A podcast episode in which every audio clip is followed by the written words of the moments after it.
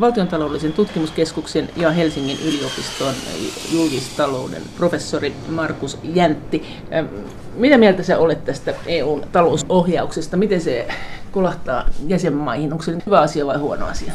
Sen taustallahan on talous- ja kasvusopimus. Ja kysehän on siitä, että EUn jäsenmaat on yhteisesti sopinut julkisen talouden vakautta koskevista säännöistä. Sitten Euroopan unionin ja komission talouspolitiikan ohjaus on sitten niitä keinoja, joita ymmärtääkseni myöhemmin jälkikäteen on sovittu sovellettavan, jotta maat osoittaisivat suurempaa taipumusta pysyä näissä sovituissa raameissa. Eli tavallaan se, mitä tästä ajattelee tästä talousohjauksesta, riippuu osin siitä, mitä ajattelee koko EU-talouspoliittisesta säännöstöstä osin, ja sitten myös siitä, että onko tällainen komission ohjailu sitten sopiva tapa näitä toteuttaa. Nyt mun oma näkemykseni tässä on vähän kahtia jakautunut, että osin mun mielestä on outoa, että suuri osa maita, tai että niin kuin monet maat menee mukaan sopimukseen, jonka sääntöjä ja ehtoja niillä ei ole minkäänlaista aikomusta toteuttaa. Että tämä asia olisi pitänyt aika tarkkaan harkita Suomessa ennen kuin me mentiin mukaan tämän rahaliiton kolmanteen vaiheeseen ennen kaikkea ehkä. Ja koska me ollaan siinä mukana sitten, niin on niin kuin osin ihan hyvä, että niitä sääntöjä jonkin verran sovelletaan että, ja, että se sääntöjen soveltaminen on sitten suurin piirtein tasapuolista. Sitten toisaalta on niin, että ei ole täysin selvää, missä määrin tässä otetaan huomioon kuitenkin esimerkiksi taloussuhdanteet ja se, että ainakin joidenkin mielestä perusteltua ajatella, että talouspolitiikan olisi oltava elvyttävää, kun ollaan taantumassa.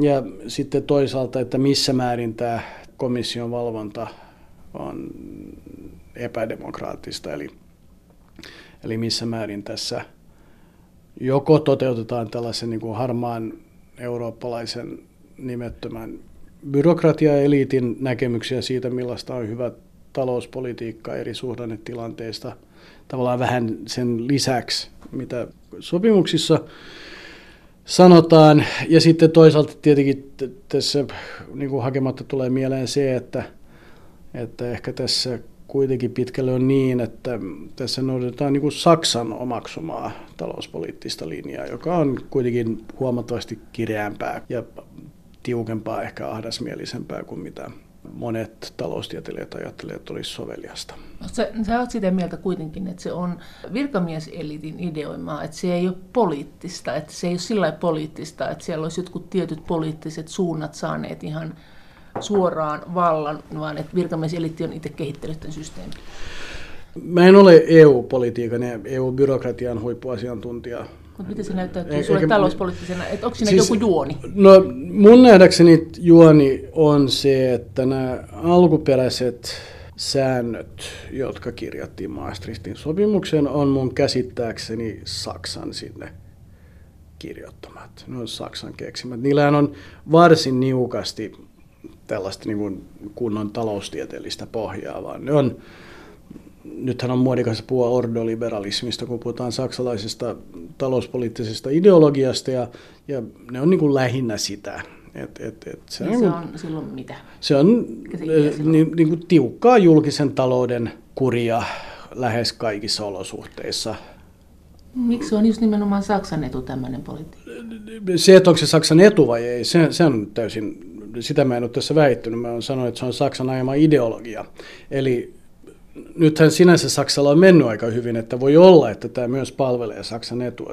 Se on vaikeampi kysymys sitten, se, mutta se, joka on lähes varma, että esimerkiksi kaikki maat eivät voi samanaikaisesti harjoittaa Saksan kaltaista talouspolitiikkaa, koska Saksan talouspolitiikka perustuu hyvin paljon ylijäämillä, ennen kaikkea ulkomaankaupan ylijäämillä. Ja kaikki maat eivät samanaikaisesti voi olla ylijäämäisiä silloin, koska jokaista ylijäämää on voi alijäämä. Eli siis tämä, kun EU on sinänsä ylijäämäinen, niin, mutta sitten EUn sisällä käydään tätä ylijäämien ja alijäämien sotaa, niin Joo, ja, ja, ja sitten vielä se, se moralisoivassa hengessä, eli tavallaan Saksa, joka on pitkään ollut ylijäämämaa ja se on niin vahvistanut asemiaan, niin kuitenkin yrittää pakottaa muita samaan ylijäämäpolitiikkaan, mutta se on kuitenkin kirjanpito mielessä lähes mahdotonta. Se ei, ole, se ei ole täysin mahdotonta siinä merkityksessä, että EU kuitenkin käy kauppaan myös EUn ulkopuolisten maiden kanssa. Että siinä mielessä niin niitä alijäämiä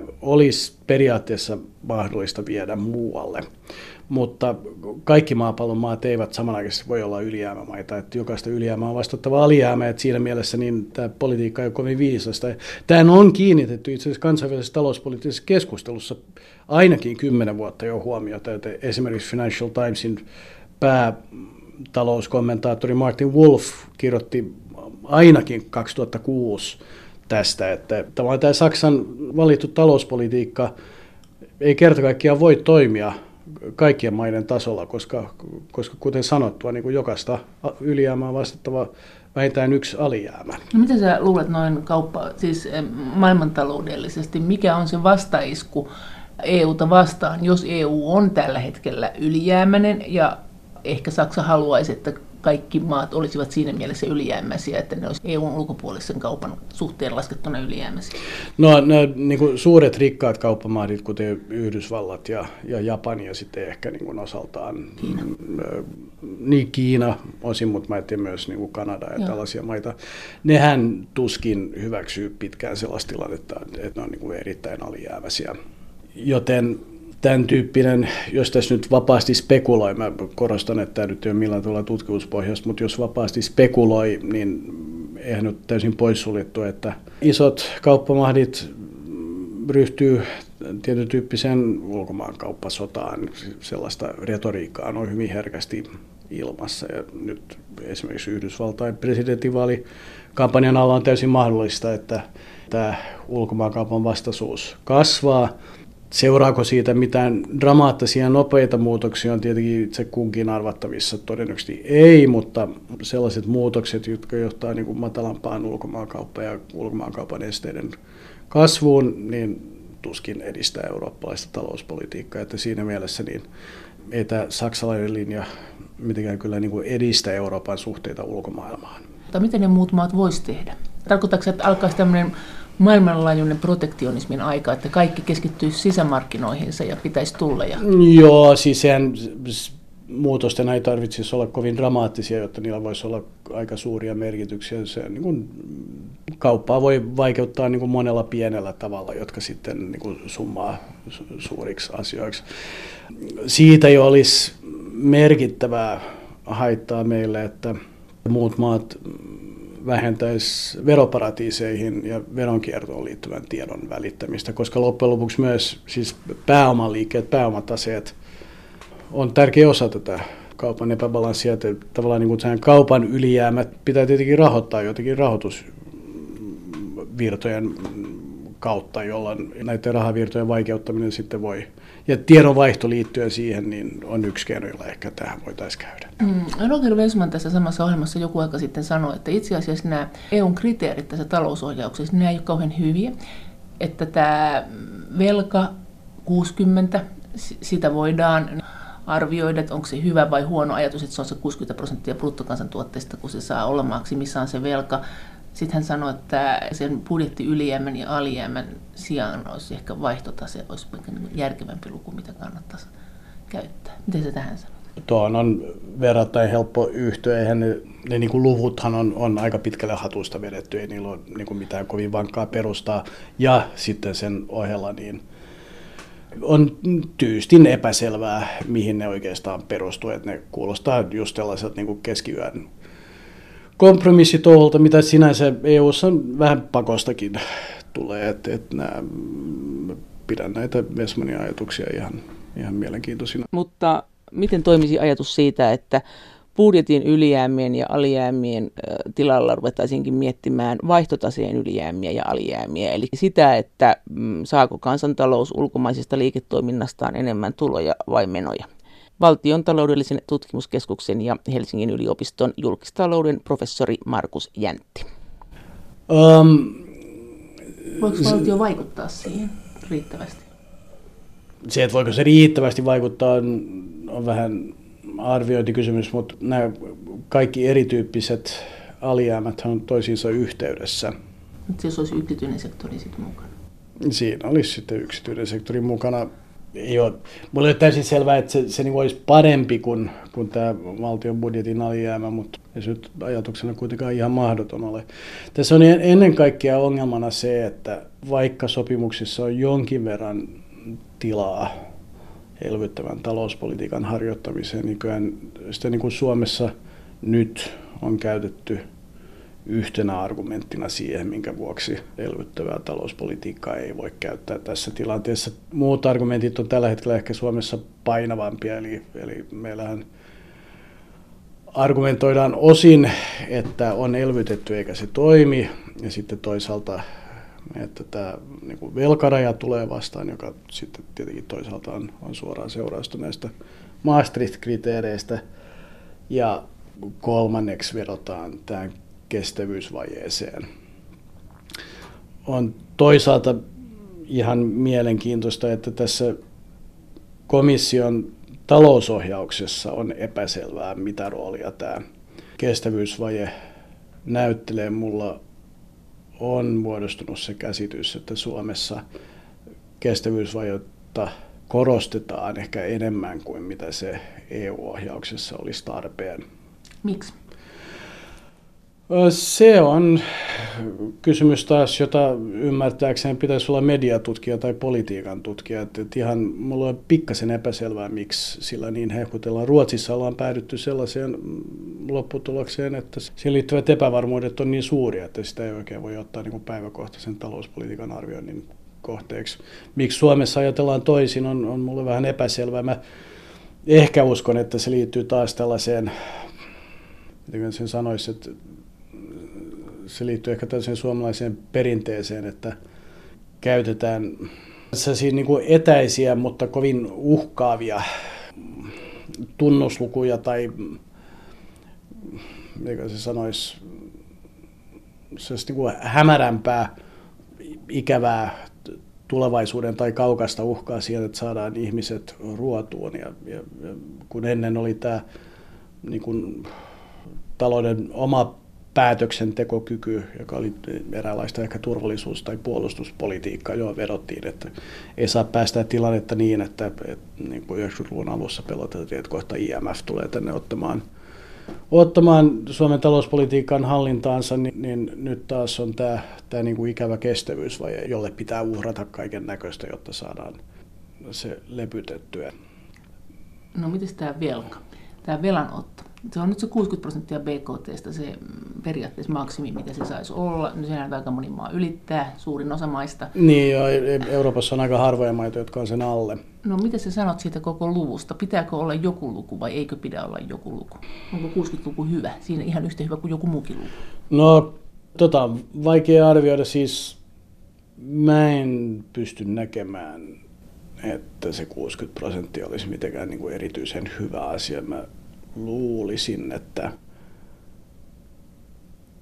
näissä asioissa olisi viisaampaa, jos olisi kokoelmatunnuslukuja, joita katsotaan kokonaisuutena, ennen kaikkea katsotaan, miten ne kehittyy yli ajan, ja jos tilanne näyttää huolestuttavalta, niin sitten puututaan asiaan. Että se, että on tällaisia lukuja, niin kuin antaa tällaisia rajoille sellaista merkitystä ja magiaa, jota niillä ei oikeasti ole. Siis ei tässä 60 prosentissa ole mitään erityisen ihmeellistä puolin eikä toisin. Komissiohan oli kovasti innostunut aikoinaan, kun oli tämä tutkimus, Kaame Reinhardtin ja Kenneth Rogoffin tutkimus, jonka mukaan muistaakseni 90 prosenttia velkaa suhteessa BKT on sellainen niin kuin kynnys, että sen yläpuolella sitten asiat menee niin kuin hyvin nopeasti erittäin huonoon suuntaan, ja se osoittautui sitten laskuvirheeksi. Että Ja en ole kuullut muuten komission kovin paljon sitä asiaa sitten kommentoineen myöhemmin, mutta ei näissä, näiden rajojen ylläpitäminen luo sellaista niin kuin jotenkin väärää turvallisuuden tunnetta, että asiat on hyvin, kun ollaan niin kuin rajojen oikealla puolella ja sitten niin kun ollaan rajojen väärällä puolella, niin kaikki menee päin kuusta hyvin nopeasti, ettei siinä mitään järkevää ole.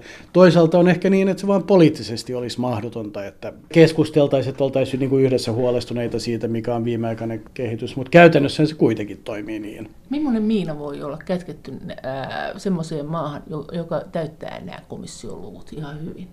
Mikä voi olla semmoinen asia, mikä siellä jää näkemättä? No Espanja oli tietysti ihan hyvä, että yksityissektorilla voi tapahtua kaikenlaista ja se ei näy.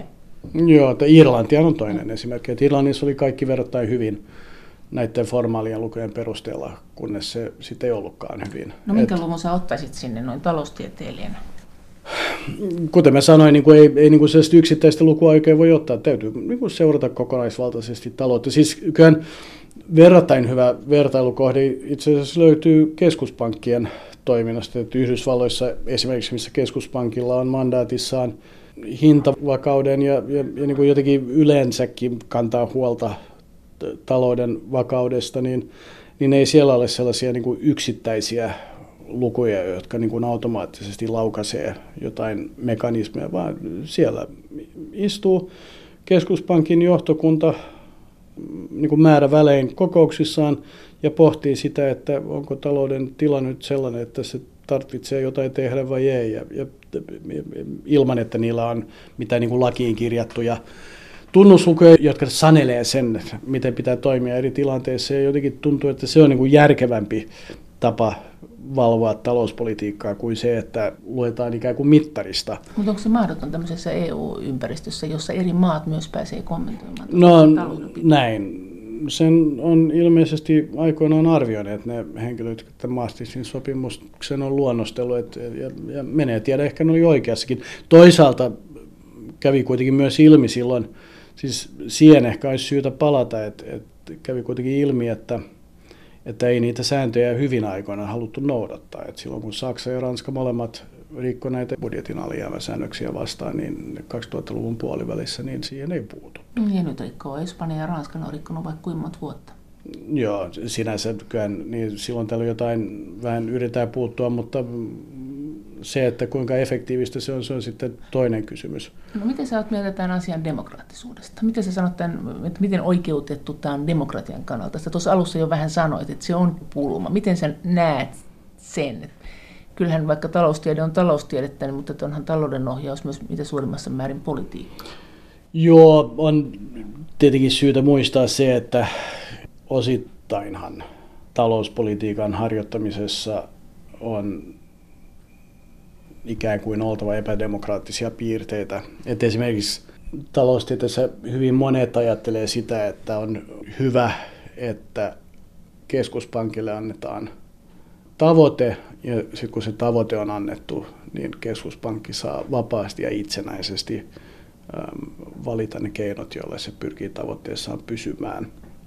Ja tavallaan ikään kuin rajoitetaan demokratian toimivaltaa, että sellainen maailma, jossa joka päivä järjestettäisiin kansanäänestys siitä, mikä on oikea korkotaso, se olisi hyvin demokraattinen, mutta on vaikea nähdä, että se olisi niin kuin rahapoliittisesti järkevä tapa hoitaa asiaa. Ja samalla tavalla finanssipolitiikkaa harjoitettaessa mä näkisin, että edustuksellinen demokratia on aika viisasta, että esimerkiksi siitä, miten käy, kun on suorilla kansanäänestyksillä päästy vaikuttamaan talouspolitiikkaan, niin Kalifornia on, on tästä esimerkki, että siellä ollaan kansanäänestyksissä yhtäältä rajoitettu tota, mahdollisuuksia kerätä veroja, ja toisaalta ollaan kansanäänestyksissä äänestetty suurien menolisäysten puolesta, ja sitten taas perustuslaki hillitsee kykyä ottaa velkaa, jolloin tavallaan tätä yhtälöä on ihan mahdoton saada menemään yhteen. Et, et siis demokratiassa on tällaisia ongelmia, että et, et on vaikea ottaa kokonaisvastuuta demokratiaan ja varsinkaan suoran demokratian keinoin, kun taas edustukseen demokratia on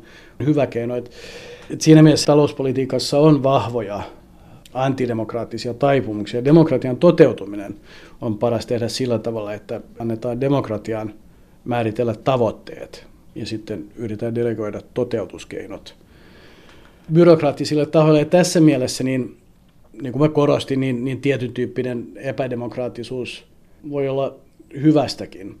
Toisaalta on myös niin, että eihän me olla oikein päästy niitä tavoitteita määrittämään tässä. Eli siis Maastrichtin sopimukseen kirjattiin nämä tavoitteet ilman, että niistä käytiin mun ymmärtääkseni kovin laaja kansalaiskeskustelua esimerkiksi. Nämä on juuri niitä asioita, joista olisi pitänyt käydä keskustelua. Mutta pystyykö niistä käymään? Et eihän, jos Maastrichtin sopimuksissa on noin numerot, miten noista voi käydä kansalaiskeskustelua? Onko tämä nyt se oikea velkamäärä ja onko tämä nyt oikea budjettialijäämä? Et eihän, mitä me kansalaiset osataan tuosta sanoa? Et päättäkää nyt jotain, päästään eteenpäin.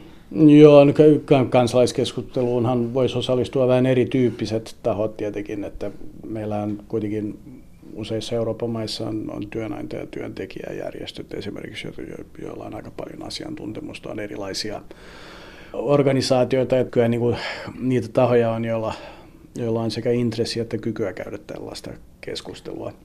Olisiko lopputulos parempi, niin sehän on avoin kysymys, mutta tässä on kuitenkin ehkä syytä korostaa, että mä näkisin niin, että Maastrichtin sopimuksen tavoitteet tuli kirjattua aika satunnaisista syistä sellaisiksi, joilla tuntuu olevan aika vähän tekemistä minkään sellaisen asian kanssa, joka on niin taloustieteestä johdettavissa tai oikein juuri mistään muustakaan, paitsi että vähän niin kuin hatusta vedetään rajoja sellaisille seikoille, jotka halutaan pitää muutenkin aisoissa.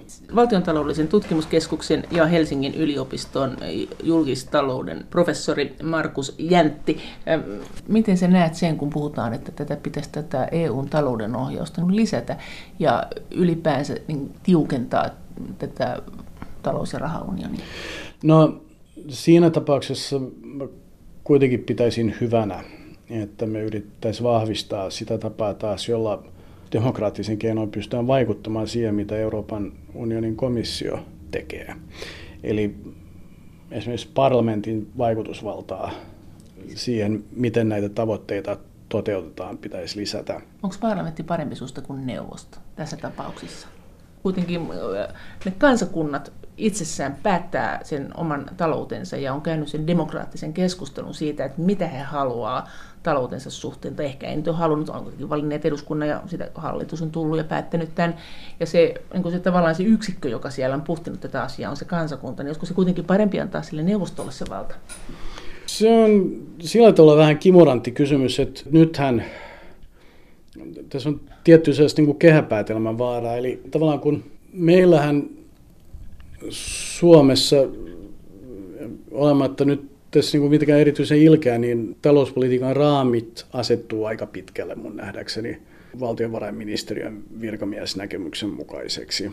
Olkoon sitten hyvä tai huono asia, se ei mulla ole täysin selvää kumpi se on, mutta, mutta näin se on. Ja, ja tavallaan sitä VMn virkamiesnäkemystä todennäköisesti informoi aika pitkälle Euroopan komissio, ainakin osittain.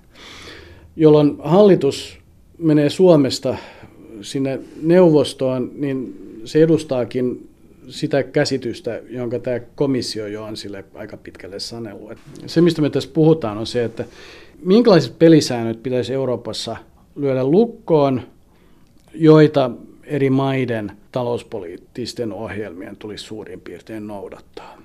Eli mitkä on ne rajat, joiden sisälle pitäisi kulkea. Kyllä mä nyt ehkä näkisin niin, että sopiva paikka sen keskustelun käymiseen, eli tavallaan jos halutaan niin tästä Eurooppa-tason demokraattista tavoitteiden asetantaa, niin sen paikka nimenomaan on Euroopan parlamentissa, että ei niin, että se niin kuin tällaisissa niin kuin yön pimeänä tunteina kähmitään kasaan Euroopan neuvoston kokouksessa, jossa, jossa tavallaan kuitenkin sit hallituksia, niillä on omia taktisia strategia vallassa pysymis tavoitteita sun muita, niin, niin tota, kyllä niin kuin tällaiset laajat e, yhteiset tavoitteet mun mielestä olisi hyvä, että niistä pyrittäisiin Euroopan parlamentissa sopimaan. On sitten ihan toinen asia, että miten sitten Euroopan parlamentti pystyy tällaiset asiat ottamaan esiin, mutta kyllä niin kuin jonkinlainen parlamentaarinen komitea, joka niin kuin ajattelisi läpi nämä asiat, olisi mun nähdäkseni parempi ja demokraattisempi keino tehdä se kuin, kuin se, että näin niin kuin kulloinkin melko satunnaisista syistä vallassa oleva hallitus saa edustettua näitä näkemyksiä tymään. Miten sä sitten näet sen, että tavallaanhan, kyllä jos EU-sakin käydään tämmöisiä ylijäämien, alijäämien sotaa, niin kyllähän niin kuin toisen kansakunnan tappio voi hyvinkin olla toisen voitto. Sitten kuitenkin näitä yhdessä päätetään näitä, että miten kenenkin valtion pitäisi talouspolitiikkaansa ohjata. Onko siinä se riski, että siellä rumpastaa jotain heikompaa, että saadaan jollekin liittoomalle etuja? Joo, mutta se riskihän on olemassa kaikissa EU-yhteyksissä, ja kyllä nyt näkisin, että se, tässä neuvostossa on niin erityisen suuri se riski, että siellä niin tällaiset tietytyyppiset epäpyhät allianssit pystyy jylläämään. Et, et siis on. Niin. On, on, on, on, aivan ehdottomasti. Ja siksi mä niin korostan, mä näkisin mieluummin, että, että olisi hyvä, että Euroopan parlamentti olisi se, se areena, jolla tätä keskustelua käytäisiin. No, miten tämä euron pakkopaita? Sitähän on sanottu, että Stefan Törnqvist taisi tässäkin ohjelmassa sanoa, että vaihtoehdot on se, että joko ulkoinen e- devalvaatio tai sisäinen devalvaatio. Jos me käydään äh, tämmöistä taistelua toisiamme vastaan, että kella on ylijäämiä, kella alijäämiä, niin ajaudutaanko me semmoiseen kierteeseen, että me ruvetaan kilpailemaan palkoilla, kunnes me ollaan jo alempana kuin Kiina loppupeleissä. Äh, onko se riski olemassa tässä tämänhetkisessä mallissa? Siinä mielessä se ehkä on, että koska vallitseva käsitys siitä, miten taloutta tulisi hoitaa, on pitkälle tämä saksalainen malli. Ja saksalaiseen malliin on kuitenkin kuulunut näiden suurten työmarkkinareformien jälkeen se, että pidetään palkkakehitystä huomattavan maltillisena, siis mm, erittäin hitaana, niin jos Euroopan maat ryhtyy keskenään niin kuin kilpailemaan sillä, kuka pystyy niin kuin kaikkein nopeiten kasvattamaan ylijäämiensä alentamalla palkkoja, niin saatetaan ajautua aika ikävään kierteeseen. Nyt on toisaalta niin, että ilman euroakin tällainen vaara on olemassa. Siis Onko, mutta eikö silloin voida devalvoida? Joo, joo mutta, mutta, silloin, mutta silloin joudutaan taas tällaiseen kilpailevien devalvaatioiden kierteeseen, joka, joka niin kuin on potentiaalisesti niin kuin vielä... No entäs kellutus? Vielä hankalampaa jo. Kellutus on, on yksi mahdollisuus, mutta toisaalta on myös hyvä muistaa se, että valuuttakurssi epävarmuuden poistaminen kuitenkin on ollut niin kuin merkittävä etu äm, yhteisten markkinoiden synnylle, että sellaisessa maailmassa, jossa valuuttakurssit vaihtelee varsin reippaasti, niin myös niin kuin tuonti ja vientihinnat vaihtelee varsin reippaasti. Ei, ei ole niin kuin mitään erityistä etua siitä, että kilpaillaan sekä palkka-alennuksilla että devalvaatioilla. Että tota, et, et se, että Euroopan maat ryhtyy tämän tyyppiseen kilpailuun pohjaa kohti, niin, niin tota se, että niitä että keinovalikoimaa lisätään, ei, ei kyllä niin kuin tunnu kovin mieltä rauhoittavalta. Vai mikä on se ratkaisu? Onko sitä No, tätä on tietenkin vähän kiusallista julistaa näin, mitä muiden pitäisi tehdä, mutta kyllä niin kuin mä näkisin ja tässä mä tukeudun aika pitkälle kuitenkin anglosaksisten kommentaattoreiden näkemyksiin, että, että tärkeä ratkaisu olisi se, että Saksa muuttaisi talouspolitiikan suuntaan. Ennen kaikkea, että Saksa vähentäisi näitä, näitä talouden ylijäämiään. Ja Eli jolloin... siis nostaisi julkisen sektorin palkkuja, jolloin muun palkkakehityksen olisi pakko seurata, jolloin ne ylijäämät pienenisivät. Jotain siihen suuntaan. Ja, ja, ja tällöin sitten, ja, ja sitten toisaalta samanaikaisesti harrastettaisiin maltillista talouspolitiikkaa muissa maissa, jotta, jotta tavallaan niin kuin palkkakehitys ei kiristele. Yleensäkin talouspolitiikassa niin ihmisten hyvinvointi suojataan parhaiten sillä, että muutokset on maltillisia verrattain pieniä. Että, että haetaan sellaisia keinoja, joissa niin kuin ikään kuin vähitellen ajaudutaan parempaan tilanteeseen, eikä niin, että kerta heitolla yritetään pistää kaikki uusiksi. No mitä sä sitten sanot tästä näin, kun nyt ollaan huolissaan kasvusta. Nyt just jos Espanjan lukuja katsoo, niin siellähän on tämmöinen tilanne, että kasvu on hyvä, se on päällä kolmen, sitten niillä on budjetti alijäämä paukkuu täysin, se on isompi kuin mitä ne rajat on, niiden velka on kova, mutta että kasvu on hyvä. No komissio nyt on ilmeisesti suunnittelemassa, että jotakin rajoitustoimenpiteitä tämä Espanja saa, mutta periaatteessa kasvuahan ne nyt tarvitsee. Joo, siis se, se mikä tässä tietenkin huolestuttaa on se, että jos, jos näiden kasvu- ja vakaussopimuksen tavoitteita toteutetaan niin, että se tyrehdyttää kasvun, niin sitten tietenkään kenenkään etu ei tässä oikein toteudu. Ja, ja mitä takeita meillä on sille, että niin ei käy, niin, niin vastaus on kai se, että ei mitään. Et, mutta tässä tietenkin kussakin maassa vallassa oleva hallitus, se on tehtävänä kuitenkin valvoa kansalaistensa etua suhteessa myös EU-komissioon. Et, et, et EUhan loppujen lopuksi niin kuin vain harvakseltaan lähettää. Tämä on, ei, ei ole niin kuin oikein nähtävissä, että EU-komissio lähettäisi sotajoukkoja Espanjaan toteuttamaan budjettikuria. Että siinä mielessä niin hallituksella on kuitenkin aika paljon vapausasteita oikeasti käytössään. No miten, ketä kansanryhmiä tämä EUn talousohjaus suosii, kenen asemaa se heikentää? No ei ole välttämättä täysin selvää, että siinä on sellaista niin selkeää systematiikkaa, että ketä suositaan, ketä ei. Mun näkemys ehkä on se, että eurooppalaisessa talouspolitiikassa on tietty tällainen niin kuin työnantajapuolta suosiva mitenkään se, niin kuin, että se on vähän työnantajien kallellaan. Onko se aina ollut? Meillähän esimerkiksi sosiaalidemokraatit halusivat EU-hun. Oliko silloin muudi toinen? Mun nähdäkseni ei, kyllä se niin kuin oli aika samankaltaista, mutta, mutta toisaalta pohjoismainen malli on itse asiassa käytännössä ollut se, että ollaan kohdeltu pääomanomistajia verrattain hyvin, verottamalla esimerkiksi pääomaa verrattain vähäisesti, ja ollaan rakennettu hyvinvointivaltioita verottamalla työtä. Ja, et siinä mielessä niin, tämä on niin kuin pohjoismaisten maiden, tai siis Ruotsin ja Suomen päätös liittyä EU-hun on, on tässä suhteessa ihan, ja linjassa sen kanssa, miten aiemmin on, on menetelty. Mutta se, että miten pitkälle EUn talouspolitiikka on siihen viritetty, on sitten vähän avoin kysymys.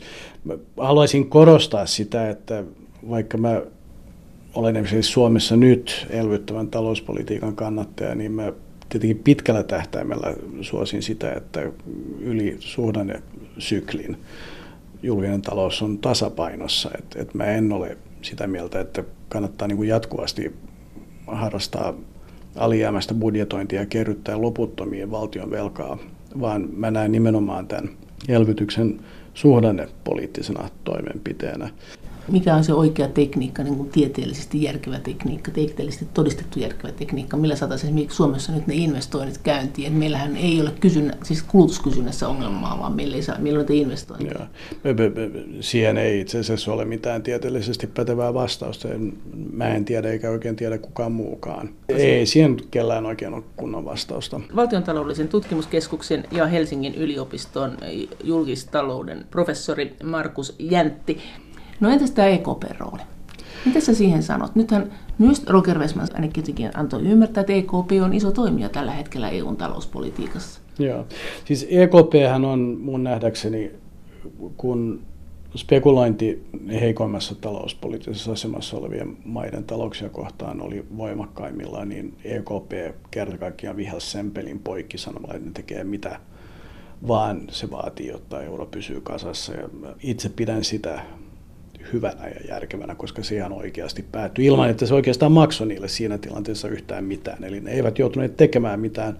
Ne antoi uskottavan vakuutuksen siitä, että, että tilanne pysyisi kasassa. On kuitenkin syytä muistaa se, että joitain vuosia sitä ennen taas, muutama vuosi sitten EKP teki vakavan virheen nostamalla ohjauskorkoa tilanteessa, jossa siitä oli erittäin paljon haittaa koko emualueen taloudelle. Että siinä mielessä niin, niin EKPn rooli on, on tärkeä, mutta se merkitsee sitä, että jos se tekee virheitä, niin sitten myös asiat menee huonoon suuntaan. No miten se nyt voi tehdä se EKP, jos siellä on nyt negatiivinen korko, kohta alkaa olla deflaatio. Eikö me olla jo deflaatiossa EUssa? Se vähän riippuu siitä, mitä mittaa katsoo ja, ja niin edespäin. Tämähän on tilanne, euroaluehan ei suinkaan ole yksin tässä, että tässä tilanteessahan on aika moni muukin maa. Me ollaan vähän kartoittamattomilla vesillä, kukaan ei oikein tiedä, miten tässä tilanteessa toimitaan. Nythän kritiikki näitä negatiivisia ohjauskorkoja vastaan kasvaa. Ja nähdään, että se on niin monella tavalla monimutkaista, eikä kukaan oikein tiedä, miten. Tämä on niin ihan aidosti ihan uusi tilanne maailmanlaajuisesti. Onhan tämä jännittävä kokeilu, mutta aina ei ole kaikkein hauskinta asua tällaisia kokeilualueilla. Sen mä kuitenkin ehkä sanoisin, että, että EKP on nähdäkseni tässä ollut järkevä hyvä toimija, mutta mä luulen myös, että se, missä määrin EKP on tässä toiminut järkevästi, on aika paljolti yhteydessä siihen, ketkä henkilöt juuri sattuu olemaan EKPn johdossa tällä hetkellä. Se, mitä mä mielelläni näkisin, olisi että EUn finanssipoliittista koordinaatiota kehitettäisiin myös järkevämpään suuntaan. Ja mä en tällä tarkoita sitä, että komission roolia tässä talouden ohjauksessa vahvistetaan, vaan, vaan nimenomaan, että paremmin harkittuja demokraattisesti sovittuja tavoitteita ja sitten, että se, miten komissio sitten niiden toteutumista valvoo eri maissa, että sitä valvottaisiin enemmän demokratian keinoin. Siis sen parlamentin avulla. Ja tässä tapauksessa tarkoittaisi mun nähdäkseni parlamentti. Olisi hyvä, että talouspolitiikan koordinointi EU-ssa ylipäätään kasvaisi. Sä olisit sitä mieltä, että valtaa pois jäsenmailta ja sen valta sinne EU. Jos me halutaan toimia tällaisessa EUn kaltaisessa liittoutumassa ja me halutaan, että se toimii, niin, niin silloin joo. Jos ei, niin sitten pitää harkita vaihtoehtoja. Mikä se vaihtoehto voisi olla? Mitä voi olla, jos EU hajoaa, kaikkihan joskus hajoaa, todennäköisesti kuitenkin tällä alueella jollain lailla toimittaisiin yhdessä. Miten sä luulet, että jos puhtaalta pöydältä aloitettaisiin, niin millaiset paineet olisi? Millainen olisi se uusi EU taloudenpitonsa suhteen? No mä ehkä näkisin, ja, ja näin mä itse asiassa ajattelin itse nuorena henkilönä, kun EU-hun liittymisestä käytiin kansanäänestys aikoinaan, että mä näkisin, että Suomen olisi helpompi toimia pohjoismaisessa talousliitossa, jolloin yksikkö on pienempi, on niin kuin aika paljon jaettua historiaa ja sodat käytiin kuitenkin aika kauan sitten, että siinä mielessä niin tällaista keskinäistä kyräilyä ehkä ei ole kauheasti, että Pohjoismainen talousliitto on hyvä muistaa, että meillä on kuitenkin jäljellä kaikki ne struktuurit, jotka jo 50-luvusta lähtien pantiin paikoilleen, yhteiset työmarkkinat, vapaa liikkuminen maiden välillä – Luuletko, että en, muut haluaisivat kuin Suomi? Mm, mä en ole heiltä sitä kysynyt, mutta tota, mä kuitenkin pitäisin tätä verrattain luontevana. Ei ole täysin poissuljettua, että Mä muistan esimerkiksi, että mun tanskalaiset kollegat oli kovasti innoissaan, kun Suomi ja Ruotsi oli liittyvässä EU-hun, että ikään kuin saatiin lisää Pohjoismaita mukaan siihen touhuun. Ja nythän viimeksi tänään itse asiassa uutisten mukaan aika monessa maassa uskotaan, että Iso-Britannia tulee eroamaan EUsta ja silloin halutaan itsekin järjestää kansanäänestyksiä EU-jäsenyydestä. Ja kyllä mä pidän niin aika merkittävänä riskinä, että, että viiden vuoden sisällä EU hajoaa, varsinkin jos Iso-Britannia siitä eroaa. Ja silloin olisi hyvä, että me pohdittaisiin, mitä me halutaan vaihtoehdoksi. Mä näkisin, että, että tämä yhteispohjoismainen talousliitto olisi Vaihtoehtoja on hyvä muistaa, kuten sanottu, että, että sitä ei edes jouduttaisi rakentamaan niin kuin alusta lähtien, vaan monet niistä elementeistä meillä on jo. Meillä on sitten kaikilla omat valuutat. Niin, siis tarkasti ottaen, miten sitä toteutettaisiin, niin se olisi avoin kysymys, mutta tällä hetkellä, niin, niin mikäli liityttäisiin yhteen, niin, niin, niin niitä valuuttoja on ihan yhtä monta kuin maita. No sä sanoit tuossa, että sä uskot, että EU hajoaa. Sanoit se jopa EU vai euro? Sanoit, että EU hajoaa mä, viiden vuoden sisään. Kyllä se, se on mun subjektiivinen uskomukseni siis, että että mikä, varsinkin mikäli Iso-Britannia eroaa, että EU saattaa hyvinkin siis saattaa. hajota. Saattaa hajota. En, en lähde ennustamaan varmuudella, että se hajoaa, mutta pidän... Pidätkö yli 50 prosentin todennäköisyys? Alle 50 prosentin todennäköisyys, mutta merkittävä kuitenkin. Toisaalta on tietenkin mahdollista, että käy päinvastoin, että, että tavallaan niin kuin Iso-Britannian lähteminen saattaa niin kuin lujittaa jäljelle jäävää, mutta mut, mut kyllä tässä on, on niin kuin intressierot ja näkemyserot eri maiden välillä on varsin vakavia ja, ja samalla oikeistopopulismi on, on useissa maissa hyvin vahvoilla ja siihen näyttää jostain syystä liittyvän hyvin vahva EU-vastaisuus, jolloin maaperä nähdäkseni on otollinen sille, että eri maissa EU-vastaisuus saattaa kanavoitua pyrkimyksenä erota. No miten, miten sä ryhmittelet EU-ssa erilaiset nämä talouspolitiikat? Meneekö tällä oikeisto vasemmistolinjalla vai onko niissä jotenkin hienompia sävyjä ja ihan toisia sävyjä? Ainakin on ollut tämä austerity-politiikka, joka on otettu joissakin maissa niin kuin innolla vastaan. Tämä kiristyspolitiikka joissakin maissa ei ole ollenkaan. Että jos tässä pitäisi yhdistää tätä talouspolitiikkaa, niin kyllähän täällä kaikenlaista ajattelua on, joka ei ole ollenkaan yhtenäistä. Joo, mulla ei ole niin kuin täysin selvää, että onko sitä edes mielekäs niin kuin jakaa tällaisia vasemmisto-oikeisto akselilla. Vasemmisto nyt sinänsä kannattaa yleensä elvyttävämpää talouspolitiikkaa, mutta ja niin kuin austeritia vastaan, mutta todennäköisesti esimerkiksi niin riippumatta siitä, kuka Saksassa olisi vallassa, niin, niin siellä ajettaisiin niin verrattain, mitä me kutsuttaisiin oikeistolaiseksi talouspolitiikaksi. Että se vasemmisto-oikeistojako ei tässä välttämättä kaikkein mielenkiintoisin. Ylipäätään ehkä se, mitä pidetään uskottavana ja vakuuttavana talouspolitiikkana on nykyään aika verrattain ahdasmielistä, mutta toisaalta niin, ja mä en sitä muuten välttämättä kannata, mutta pidän kuitenkin tärkeänä sitä, että, että verrattain uskottavasti kuitenkin sitoutetaan siihen, että keskipitkällä aikavälillä siis yli syklien julkinen talous on tasapainossa. Mutta miten nämä sisäiset erot, jos ajatellaan, että eri maat keskustelisivat talouspolitiikasta, löytääkö ne kuinka hyvin yhteistä säveltä vai jos ajattelet, tuolla on niin, Itä-Eurooppa, Etelä-Eurooppa, me Pohjoismaat, puhuuko nämä samalla kielellä, onko näillä samat tavoitteet, voiko näillä olla samat tavoitteet, onko näillä sama logiikka? No ei välttämättä. Siis nyt on tietenkin muistettava, että niin kuin finanssikriisin jälkeisen taloustaantuman syvyys on vakavampi ongelma kuin mitä niin kuin sinne tultaessa ehkä uskottiin. Ja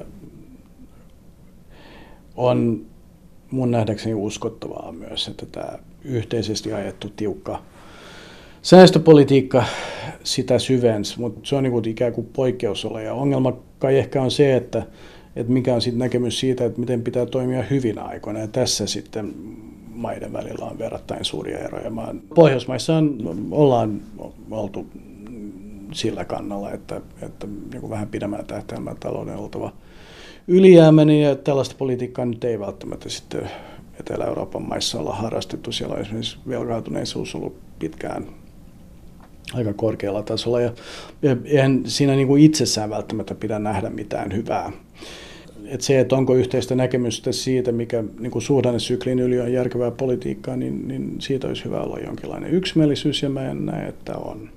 No, nyt kuitenkin emu on jollain lailla jumissa. Komissio haluaa, että emusta puhutaan. Pitäisi puhua emusta. Miten sä näkisit, että päästäisiin pois tästä umpiperästä, koska kansallisvaltiot tuskin nyt kuitenkaan ihan riemusta kiljoen suostuu siihen, että tulee lisää yhteisvastuusta, yhteistä talouspolitiikkaa, yhteinen budjetti? No kuten mä jo ehkä yritin niin kuin aiemmin sanoa, niin toimivin tapa päästä sinne päin olisi todennäköisesti niin kuin lisätä Euroopan parlamentin valtaa, ennen kaikkea Euroopan parlamentin talouspoliittista valtaa, ohjailevaa valtaa jollakin tavalla että se valta tulisi kuitenkin, se valta menisi EU-hun, mutta menisi sitten parlamentin kautta. Että se kävisi parlamentin kautta, eli sillä, tällä yhteisellä talouspolitiikalla olisi, olisi demokraattinen ankkurointi. Mm, parlamentissahan on myös aika vahvat maiden väliset klikit, tai siis maiden sisäiset, että esimerkiksi sosiaalidemokraateissa on Saksan ryhmä ja niin edelleen ja niin edelleen. Eri parlamenttiryhmissä on maiden ryhmiä. Suurilla mailla on siellä suuria sananvaltoja, suuria ryhmittymiä. Joo, mutta on kuitenkin myös poliittisten liikkeiden sisäisiä,